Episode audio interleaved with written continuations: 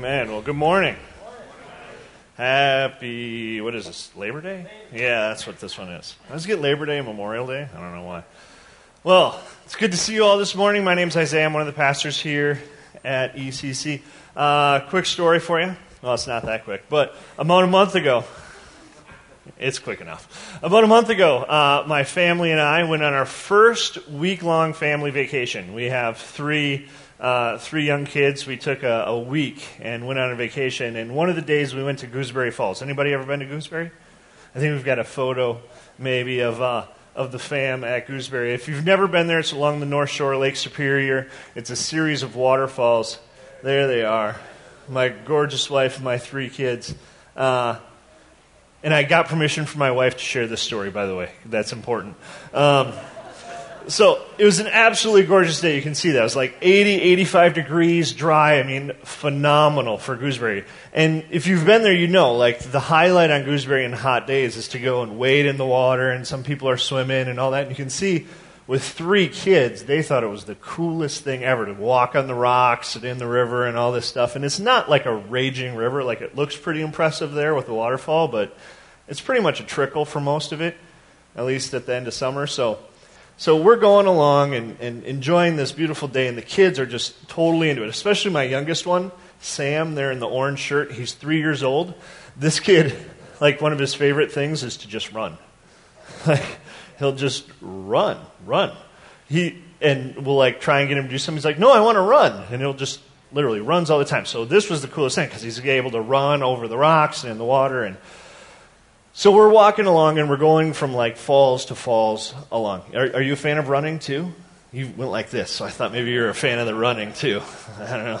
Probably, huh? So, so we're going from fall to fall, you know, falls to falls, checking it out. And we got to this point where my wife had the two boys, my oldest son, Micah, who's six, and Sam, the three year old, and I had our daughter, Elizabeth. And Elizabeth was putzing around with like a rock in her sandal or something, so we kind of got separated a little bit and they were working their way up, and, and I was dealing with Elizabeth with this thing.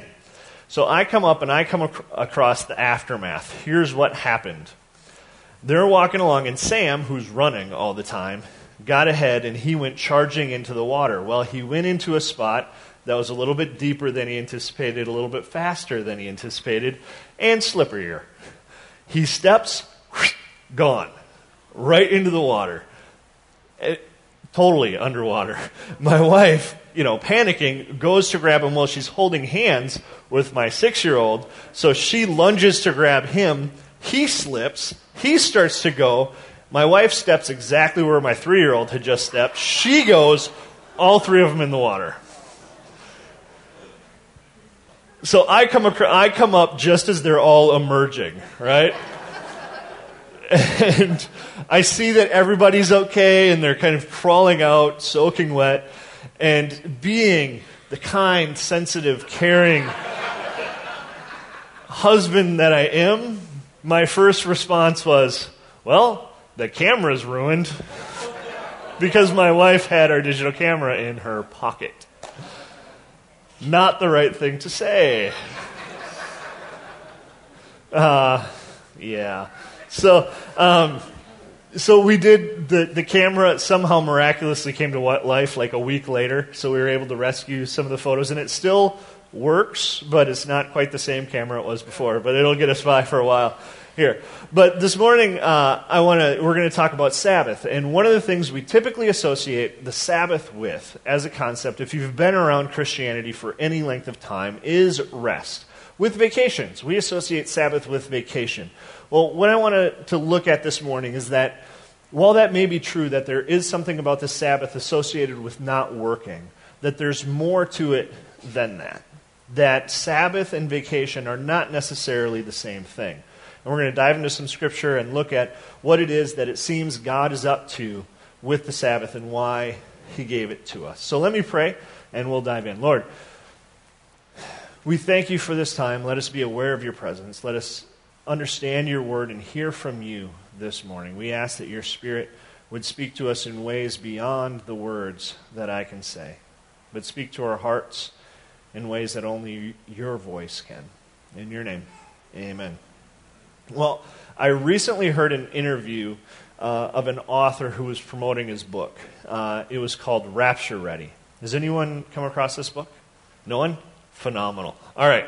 So, this author's promoting this book called Rapture Ready. Uh, the book is a bit of a memoir of the year that this author, who happens to be a secular Jew from New York, spent infiltrating American Christian pop subculture. Okay? So here's, here's the story. A secular Jewish guy from New York spent a year exploring and learning about American Christian pop subculture. Okay? So you understand, starting to get a picture of what that might look like if you're familiar at all with American pop Christian subculture. So he, he went into this, and I'm looking forward to getting my hands on the book. Full disclosure, I haven't read it yet. I've listened to this interview and I've done some reading on the book, but I haven't been able to get my hands on the, on the book yet. But I came across this. Uh, it's a promotional piece that the author wrote for uh, a website of a magazine. It's called Relevant Magazine. It's the magazine I subscribe to. Uh, and this is what, how he introduces the concept of his book. I've got it on the screens here, and I'll, I'll read it for us. He says this. This is the author, Daniel Radosh, talking about his book. He said, Until a few years ago, I knew appro- approximately two things about Christian pop culture Left Behind and Stryper. Both made me want to bang my head. Uh, I'm a secular Jewish New Yorker who never had any reason to set foot in a Christian bookstore or turn on a Christian TV station. But I have a distant half sister who's Christian, and one day while visiting my wife's family in Wichita, I ended up tagging along with her to a music festival called Shoutfest. I was fascinated. Who wouldn't be? The bands, the t shirts, the trendy teen Bibles. It was all so, how can I put this politely, weird.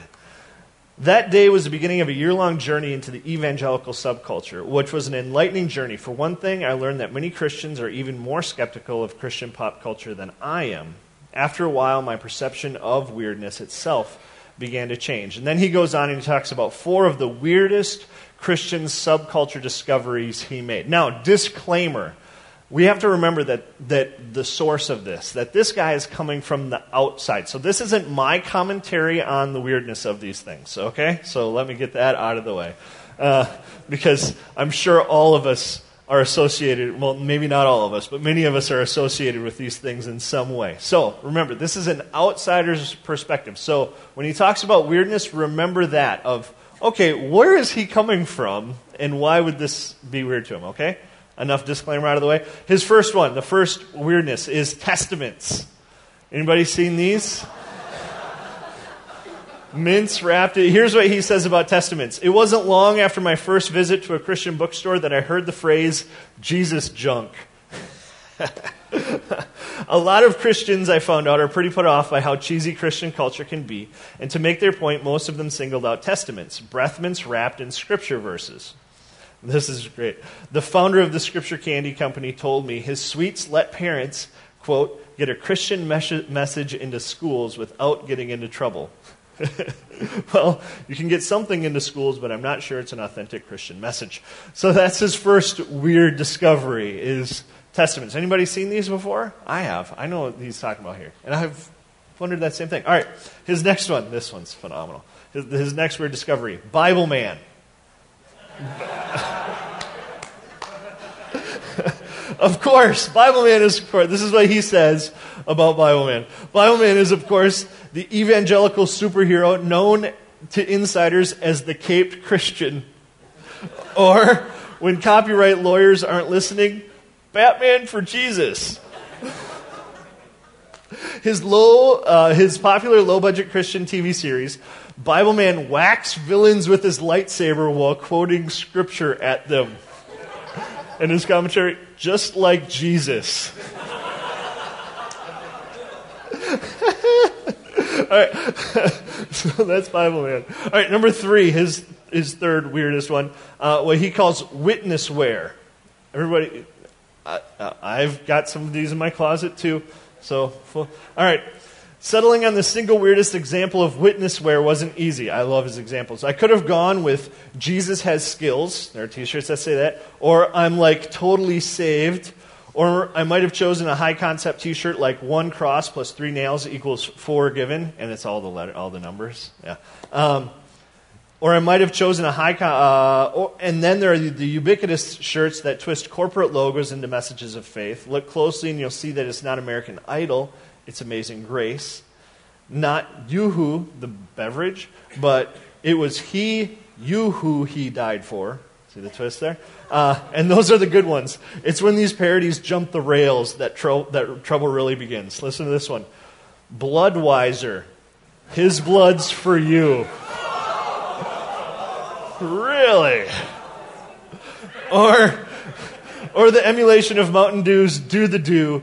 That's a logo that says Do the Jew. Oh, yeah. All right. So that's. So remember, this is this is an outside perspective on this stuff. Him coming at it. His last one, this one's phenomenal, especially being I just saw a movie involving this this weekend. Uh, his last amazing revelation or weirdest revelation is that this Stephen Baldwin is still a celebrity. Stephen Baldwin there? What makes you look like like what is that thought right there?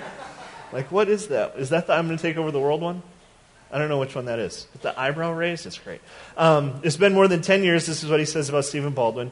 Uh, 10 years since Stephen Baldwin made his only film of any consequence, The Usual Suspects, and Biodome. Come on.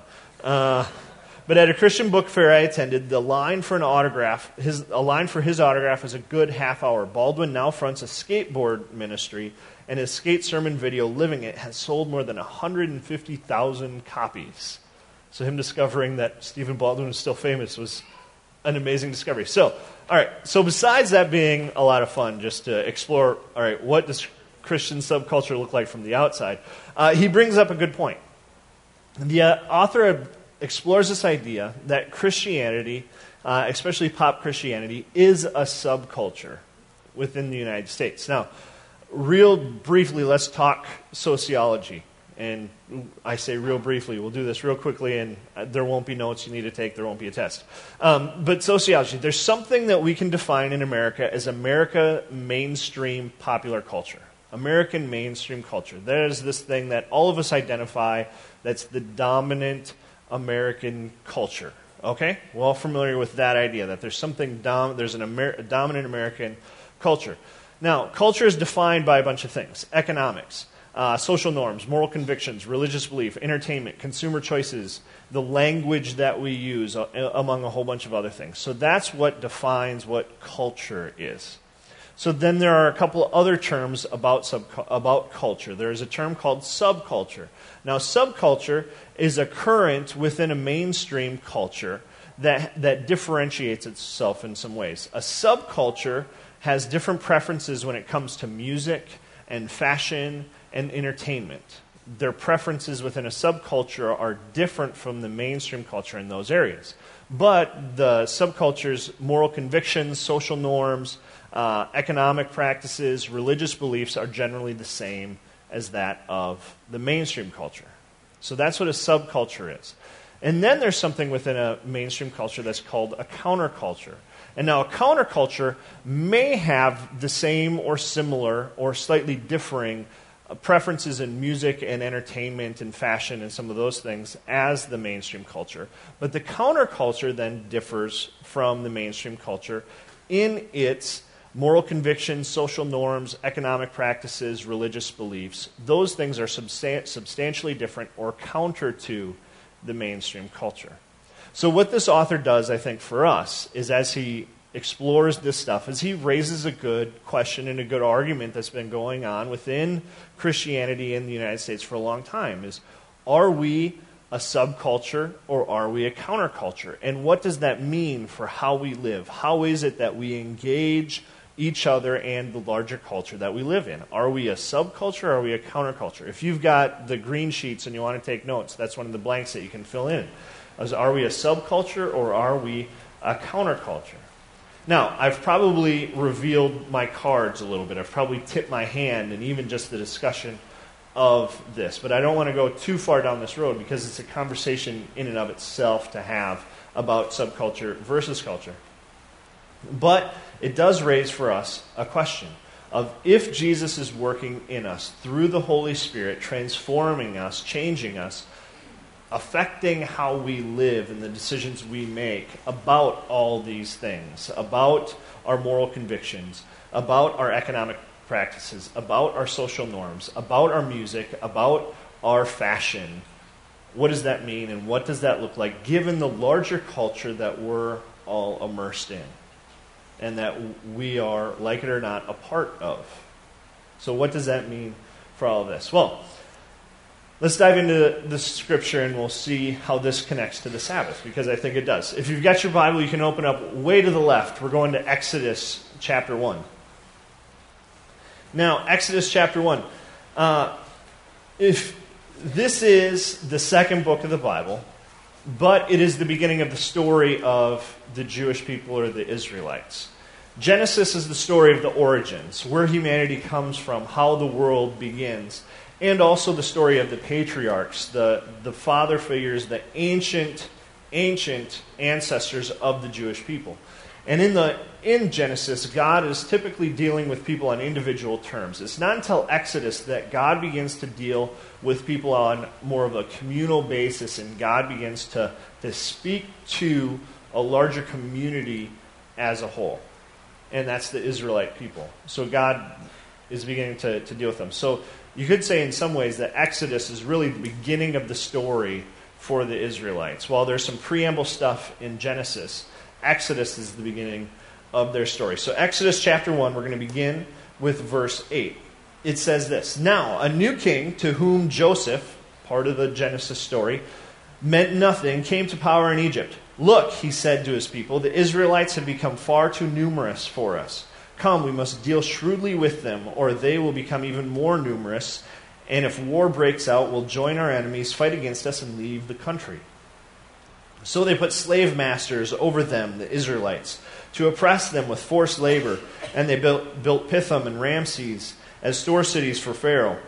But the more they were oppressed, the more they multiplied and spread. Which brings the point evidently, the Israelites knew what to do with the little spare time they had. So the Egyptians came to dread. the parents got that joke. Uh, so the Egyptians came to dread the Israelites and worked them ruthlessly. They made their lives bitter with harsh labor and brick and mortar and with all kinds of work in the fields.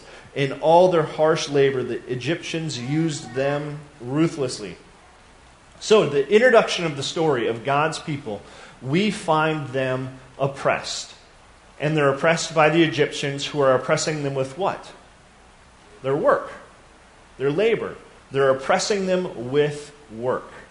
This is the beginning of the story of the Israelites. They're a group of people who are in a culture that is not their own, and that mainstream culture is forcing them to work, and that's how they find their identity. As human beings, a slave is only as valuable as the outcome of their work. A slave's value is intimately and directly connected to their work. So, for the Israelites, as a people living within a larger culture, their value as people was not connected to their humanness, it was connected to their work.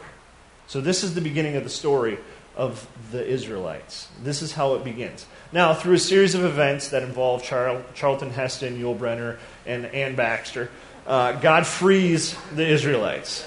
If you don't know what I'm talking about, just watch television sometime around Easter. You'll see the show. All right?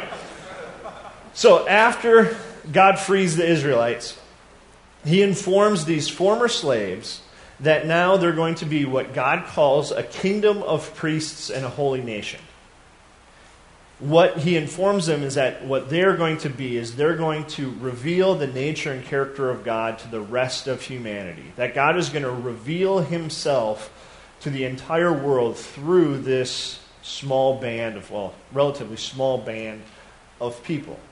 Now, in order for God to, to do this, God, recognize that, God recognizes that there's going to be a pretty ex, ex, expansive transform, transfer, uh, expansive transformational process. Easy for me to say. That's going to need to take place. Because these are former slaves. Their entire lives, for generations, have been formed, they've been directed by their identity as slaves. So God recognizes that there's going to need to be change to happen. So God begins this process of, of telling them how to live as free people and how to live as His people. And we have a bunch of what we call the Old Testament that spells out how God instructs them to do that. We have more than 600 rules that God gives to them to, to tell them how to live as His people, is how to live as free people. Now, I'm sure many of us aren't familiar with all 600 more and plus of them, but many of us are familiar with the first 10, right? The 10 commandments that come. It's interesting, as God is speaking to these newly freed slaves about becoming his people, God comes to this law, this commandment. Number four among the first ten, God says this to them. He says, Remember the Sabbath day by keeping it holy. Six days you shall labor and do all your work, but the seventh day is a Sabbath day to the Lord your God. On it you shall do, not do any work. On this day you shall not do any work. God's speaking to a group of former slaves whose entire history, collective memory about who they are for generations is intimately connected to what they were able to produce. And God says to them, In order for you to be my people, one day a week you need to not work. You need to not produce. The other six days you need to, because we need to produce. In order to live, they needed to produce things. They needed to work their fields. They needed to tend their flocks. They needed to eventually build homes. They needed to do all those things that are necessary to live. But God says, in order for you to become the people I want you to be, for one day a week, your identity can't be tied to what you produce. Now, this is revolutionary for a group of slaves to be told not to work former slaves are commanded not to work. The inherent nature of slavery is that your identity is tied to what you do, to what you produce. So, what would happen? What would happen to the heart and mind of a former slave if one day a week, instead of working, what the slave did was eat and drink simple, good food with their closest friends and dearest family. What would happen in the hearts and minds of these slaves if, if they, instead of working, they took this one day and read and studied the revelation about who God was, and then discussed in their communities what it meant to be the people of that God. What would happen in the hearts and minds of these former slaves if one day a week they didn't work but set aside this day to set aside this day to discover what it meant to be the humanity that God saw them as rather than the people that they had been. You can see why this is out of place why this command to Sabbath is revolutionary because you're talking to slaves about not working. Now, for us, what I contend, based on this scripture, is that vacation is not Sabbath. That Sabbath isn't simply about working. Sabbath isn't simply about the abstinence of labor in our lives for a day. I contend that Sabbath is an intentional, tangible rebellion against the slavery that our culture holds over us. Now, none of us in here are slaves. None of us owns each other.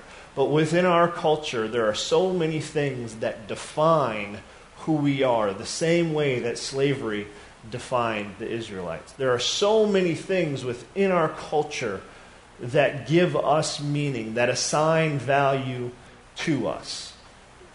The work that we do assigns value to us, the fashion that we wear, what we read, the media we consume, the cars that we drive, the neighborhoods we live in, the schools we attend, how we decorate our homes, who we follow on Twitter, how many Facebook friends we have the stuff we buy, all of those things assign value to us. All of those things are some sort of cultural slavery that we're in the midst of. And we can't escape those things in the culture we live in. We have to go to work. You, you have to have a job in order to survive. You don't necessarily have to be on Facebook, but if you want to have a social life, it's, and particularly if you're a teenager or a 20 something, it's almost a necessity, right? Just because everyone is doing it and it's just a normative part of life to be involved in that. We live in the suburbs. It is fundamentally impossible to get around without a vehicle. There are parts of life that we just simply cannot escape. We cannot simply undo because they're part of the larger culture that we live in. But what we need to recognize is that those things, like it or not, are helping define who we are. They help us understand who we are. Like it or not, they're sending us messages about our value. What I would contend is that the Sabbath isn't about just not working, the Sabbath is about silencing all those voices that the Sabbath is about finding ways to turn all of those things off, to ignore all of those things that tell us who we are based on what we do, what we consume, and how we live. And in that silence, listening. So that we can more clearly hear the voice of our Redeemer. Now, I would contend that because of this, this is why Jesus spoke of the Sabbath differently than so many people at his time did. If you're still in your Bible, you can turn over to Mark chapter 2. If you're not, it'll be on the screens. But when Jesus was confronted about the Sabbath and about observance to the Sabbath, Jesus said something about it that was different than what most of the people in his culture were practicing with it. It says this in Mark chapter 2, verse uh, 23 is where I'm starting. One Sabbath, Jesus was going through the grain fields, and as his disciples walked along, they began to pick some heads of grain. The Pharisees said to him, Look, why are you doing what is unlawful on the Sabbath? He answered, Have you never read what David did when he and his companions were hungry and in need? In the days of Abiathar the high priest, he entered the house of God and ate the consecrated bread, which is lawful only for the priests to eat. And he also gave some to his companions. Then he said to them, this is what Jesus is saying. The Sabbath was made for people, not people for the Sabbath. So the Son of Man is Lord even of the Sabbath. The Sabbath was made for people so that they might silence the larger culture that they're in, so that they might hear the voice of God. If you're taking notes, that's the last talk point there that the Sabbath silences the voice of our culture. One of the books I read uh, to help me prepare, and it's actually I've read it before. I really enjoy it. It's it's called The Sabbath, and it's by a, uh, an author named Abraham Joshua Heschel. He's actually been dead for a long time since 1971 or two. He passed away in, uh, but Abraham Joshua Heschel was born in uh, I want to say Switzerland or Germany, somewhere in Eastern Europe, uh, and then he grew up there and was exiled to Poland for a while and then fled the Nazis to the United States because he was a Jew. In the United States, he became a professor at the Jewish Theological uh, Seminary. Is that what it's called? JTS? Yeah. Um, he became a professor there, and he was he was very active in the civil rights movement. Actually, I've got a picture of him. Uh, this is the march at Selma, and you can see Martin Luther King there in the middle uh, and there's a few other people of note. But you see the guy over on the right with the giant white beard? That's him. That's Abraham Joshua Heschel. And he wrote this book about the Sabbath, and he released it in 1951. And in the preamble to his book, his daughter writes an introduction to it. And her name is Susannah uh, Heschel, and she's actually a pretty substantial Jewish scholar of her own right. But she says this, and I think this is worth noting about the Jewish community in the United States at the time when the book was released in 1951. Uh, she says this It was as if they, Americanizing Jews, desired a religionless Judaism, a Judaism without God, faith, or belief. For them, the Sabbath interfered with jobs, socializing, shopping, and simply being American. When I read this, I couldn't help but contextualizing that into us, into the American church. And, and to be frank, I couldn't help but contextualize it onto myself. Because it is so hard to silence all of those voices. It is so hard to turn everything off. It is so hard to take even one day and live in silence. Because silence is extraordinarily uncomfortable.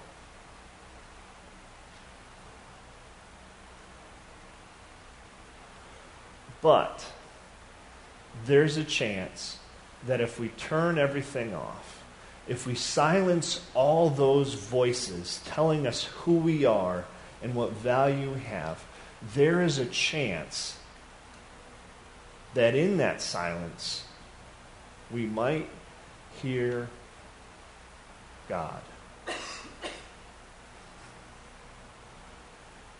The earliest Christians shortly after Jesus had rose again, they took the Sabbath, which had been historically and always Saturday, and they took their celebration of the Sabbath and they moved it to Sunday because they associated this new celebration with the resurrection.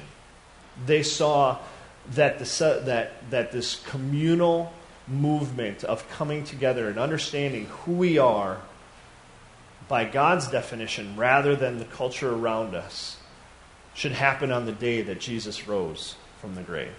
So they moved their, this entire Sabbath to Sunday because they wanted to celebrate the resurrection as a part of this Sabbath practice.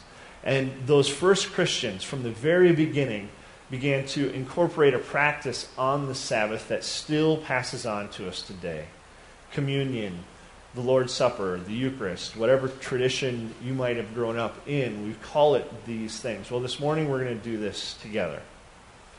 Because they recognized that part of what communion did, part of taking the body and the blood, reminded them of who they were. Communion silences those other voices. Communion for us reminds us that weakness is greater than all the strength of the world. Communion reminds us that the, the circumstances in our life that we find overwhelming are overtaken by the hope of the kingdom. Communion reminds us that no matter how many ways we're told we're something other than who we are in God, is silenced by the voice of Jesus. Communion reminds us of all those things. We're going to participate in that this morning.